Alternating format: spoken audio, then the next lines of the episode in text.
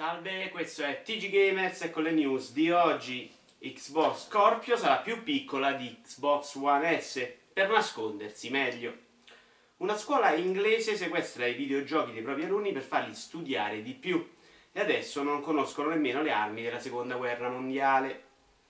Destiny 2 ci terrà occupati per almeno 7 anni, sempre che non smettano di tagliarlo così bene. Il nuovo gioco di Remedy uscirà anche su PlayStation 4, raddoppiando quindi il numero di copie invendute. Secondo un sondaggio, la grafica è più importante della trama, che però è più importante dei sondaggi. Tutto quello fatto di Cyberpunk 2077 prima del 2016 è stato cancellato, quindi sono molto più avanti di Gran Turismo. Microsoft testa un sistema di refunds per i suoi giochi su Windows 10. Basterà anche solo pensare di comprare qualcosa su Windows Store per ottenere riaccredito. Un giocatore di Final Fantasy VII ha raggiunto il livello 99 prima del primo boss. Adesso verrà processato dall'AIA per reato di tortura.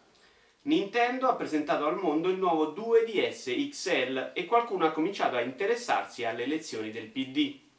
Sony sta per sopprimere definitivamente PlayStation Vita, quindi deve averla prima dissotterrata.